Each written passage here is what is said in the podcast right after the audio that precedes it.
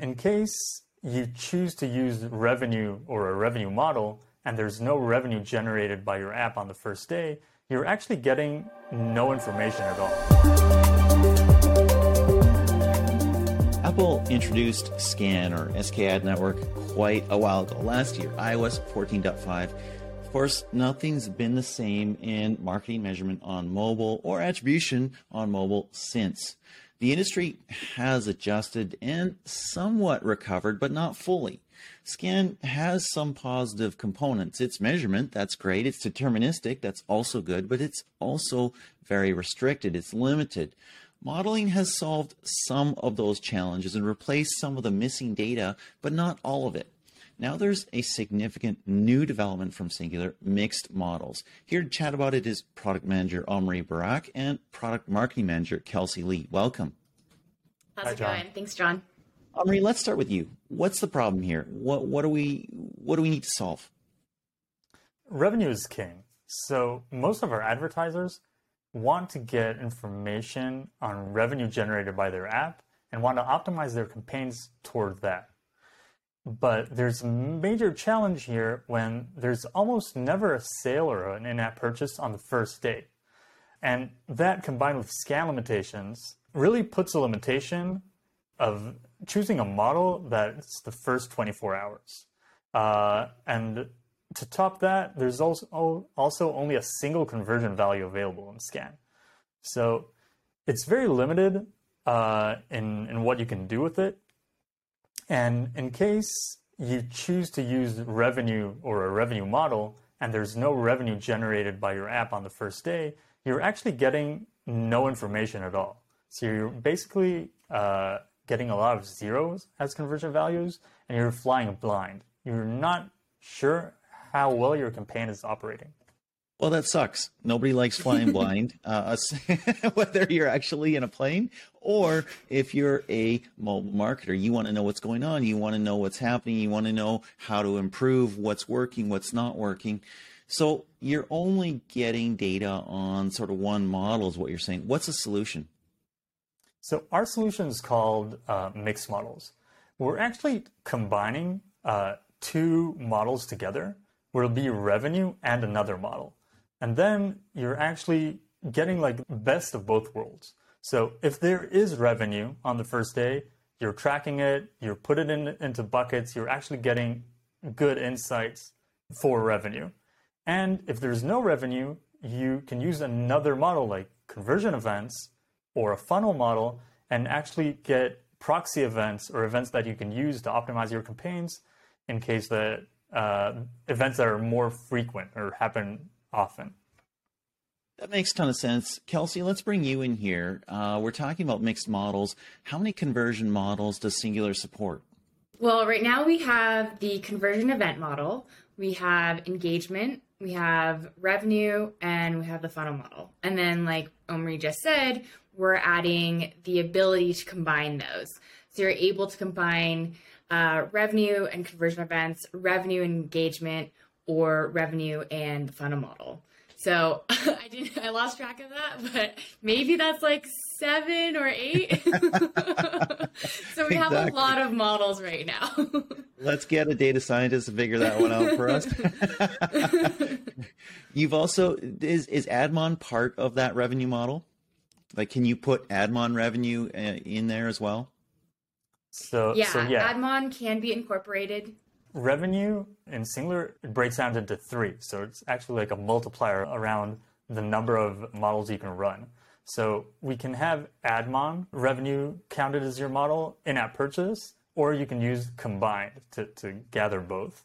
Uh, and nice. Admon has has a pretty cool feature to it that for gaming apps and especially casual gaming, Admon revenues usually is generated on the first day. So if you're running for SKAN on hyper casual or casual, actually Admon revenue is is like a big benefit for you guys. That makes a ton of sense because especially for hyper casual, you're looking to get ROAS, positive ROAS in your very first few days, right? So mm-hmm. that makes a lot of sense. So um, maybe ask. Uh, I'll ask this. Um, it, we, I'm not sure if you've got five models there or eight. we'll figure that out. Um, but uh, you're allowing two models in your new mixed models system. Why only two? Because we're limited to the number of values or uh, conversion values available that are limited by SKAN from zero to 63 uh, actually trying to cram too much information means that you're losing granularity. So we don't want to to have you uh, do a lot of backend work to understand what is the exact model that gives you the best performance, because uh, it's it's a challenge and it's mm-hmm. pretty hard to do. And the second thing is mm-hmm. we want something that's easy, easy to use by both UA managers setting up a model up and is supported by the partners. Because that's the most important thing in, in SKAN is that you have only a single model per per app and all the partners and all the industry needs to need to know how to work with it. So as long as uh, we keep it simple and partners are able to optimize uh, over that yeah, that makes a lot of sense, right? Because your ad partners, uh, they're optimizing based on signals that you're finding in your app, and they're saying, okay, these ads that somebody clicked on worked, and those ads that somebody clicked on didn't work. That makes a lot of sense. Kelsey, let's turn to you. What have customers struggled with? What have marketers struggled with over the past half a year or so with SKAN that this fixes? It's really finding that balance of okay, revenue is really important to me. I've relied on revenue for so long, but I don't necessarily get revenue signals in the first 24 hours. And having those forced limitations from SKAN really is putting people in a compromised position where they're trying to say, do I chance it and get these high value signals less frequently and then have less accurate information for my performance? Or do I try and go with you know, a conversion event model or an engagement model or a funnel model, and I miss out totally on revenue amounts that are being generated um, when they do happen, which, like we know, is really important to a lot of people. So I think people are trying to or have been struggling with that balance, and now mixed models, like Omri said, gives you the best of both worlds. I really like that because I know that a lot of people have tried to make SKAN predictive and there's ways mm-hmm. of doing it, but it, it really depends. I mean, you get that one point, that one data point, and you've got to make that predictive. That's really challenging historically. Mm-hmm. had much more data to make, you know, predictions about the value of a user and then make marketing investment decisions based on that. Omri, let's turn back to you. So let's say somebody implements mixed models, uh, they're using it. What do they get? How much improvement? Uh, what what additional? Uh, what percentage better can they get in their mobile marketing? The first thing that we're seeing is that there's much less zero conversion values.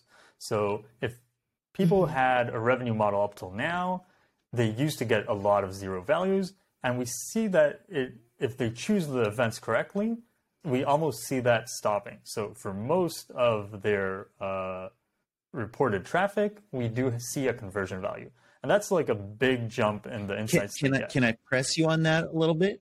Can I press you on that a little bit? Um, w- would you say that people are getting 30% of their values as zeros or 50% of their values as zeros and now it's 10% or can you, can you give me a, a, an estimate there? I really feel uncomfortable stating numbers I'm not sure of, sure of. Uh, but I do, but I but I do think that we're around 50% better in values. okay, um, excellent, excellent. Big improvements. Oh, and the second benefit, and and this is huge, is that you can run VO and AEO campaigns on Facebook. So VO mm-hmm. campaigns are the value optimization campaigns, and AEO are event optimization campaigns. And now with a single model, you can switch which campaign you're running on Facebook. So you can understand, better understand what works for you. Um, and that's also like a huge benefit we're seeing. That is actually really interesting because those are two very significant models that Facebook uses, and we've mm-hmm. all seen it's very been very public. It, Facebook has even uh, talked about it in their quarterly revenue calls with investors that they've really struggled under SKAD Network, and now being able to do VO and AEO, um, that could be very, very big. Interesting. So, Kelsey, let's turn back to you. We talked about the combinations. What are the common combinations? What are people putting together? Uh, what what models are they combining in mixed models? Yeah, I think we're seeing a lot of conversion event plus revenue. I think that's definitely a really common one. Prior to being a marketing manager, uh, a product product marketing manager, I was also a customer success manager. So I worked with a lot of our really large um, clients as well. And some of our sophisticated clients are really looking at the funnel model plus revenue, which I think is a really interesting use case because you're leveraging like the sequence of events um, to also help as, um, help you internally as an indicator of, of value and where uh, a user is in that engagement flow. So I think that's like kind of an extra indicator, which I think is interesting. Um, but I do think the conversion event plus revenue just unlocks like everything people have been missing. Wow. Wow. Very cool. Any verticals that are doing things a little differently? on demand verticals do tend to have the luxury of early revenue indicators. So I think that's like one outlier when we're talking about like people who could really benefit from mixed models. So I think they've been really lucky because they tend to have users who are like, okay, like I'm downloading the Uber app and now I need to catch a ride. Um, so the intent is high there, and so they usually have faster turnaround. Um, so I think this is really beneficial for a lot of gaming clients. Um, e-commerce clients probably also have a lot of higher intent, but sometimes maybe um, it takes a long time to like get them down the funnel to like actually do some purchases. Um, but maybe Omri has like some other insights on on vertical specifics. So we are seeing that mixed models is mainly popular in gaming right now.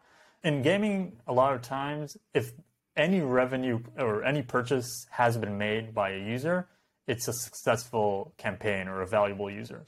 And in e-commerce, mm-hmm. the actual value or in what he bought uh, also plays a big effect. And with mixed models, you can select mm-hmm. different or put each user in a different bucket depending on how much he spent inside your app. And we thought that that would generate a lot of value for e-commerce. I love that insight that you shared, Kelsey. And uh, when you say it, it seems obvious, but I never thought of that on demand apps, yeah, absolutely. When you get those, then you're ordering the food, you're ordering the yeah, ride, yeah. you're you're getting the thing, right? That's why you got it, right? It's not like, oh, I'll get Uber because maybe I need it next month. Um, you get it right away. That makes a ton of yeah. sense. And usually they have those back... incentive offers too. So they're like five dollars off, and you're like, I need that burger right exactly. now. Exactly. Exactly. Yeah. Omri, to come back to you, what's next? Um, there, there's been a lot of innovation here over the past, let's say, year since Apple introduced SK Ad Network. We've seen the model data that replaces some of the missing data uh, due to privacy thresholds. Now we're seeing mixed models that allow you to capture data on sort of multiple axes, um, whatever is available. Uh, what's next? So right now we're working or we have a beta running for revenue optimization where we help uh, our clients select the, the, revenue model that is as close as possible to their real revenue on the first day. So that means that we suggest better buckets to get as accurate a figure as as possible uh, we already have clients running this, and we are seeing uh, a big improvement for some, um, around 20 or 30% more accurate revenue, which is cool. And in the future, we do want to add mixed models into into the same kind of optimization model uh, to get like what are the events that predict the best lifetime value, which would be huge. Very cool. That's so exciting. I can't wait for that. I think people are going to be yes. really, really excited for that to come. well, I'll end here. Thanks so much, guys. Do appreciate you stopping by. This is pretty cool stuff. Looking forward to seeing even more hard data on what's going on, what's happening as people use it more and more, and mm-hmm. what kinds of efficiencies are able to drive. Thank you for your time. Thanks, John. Thank you, John.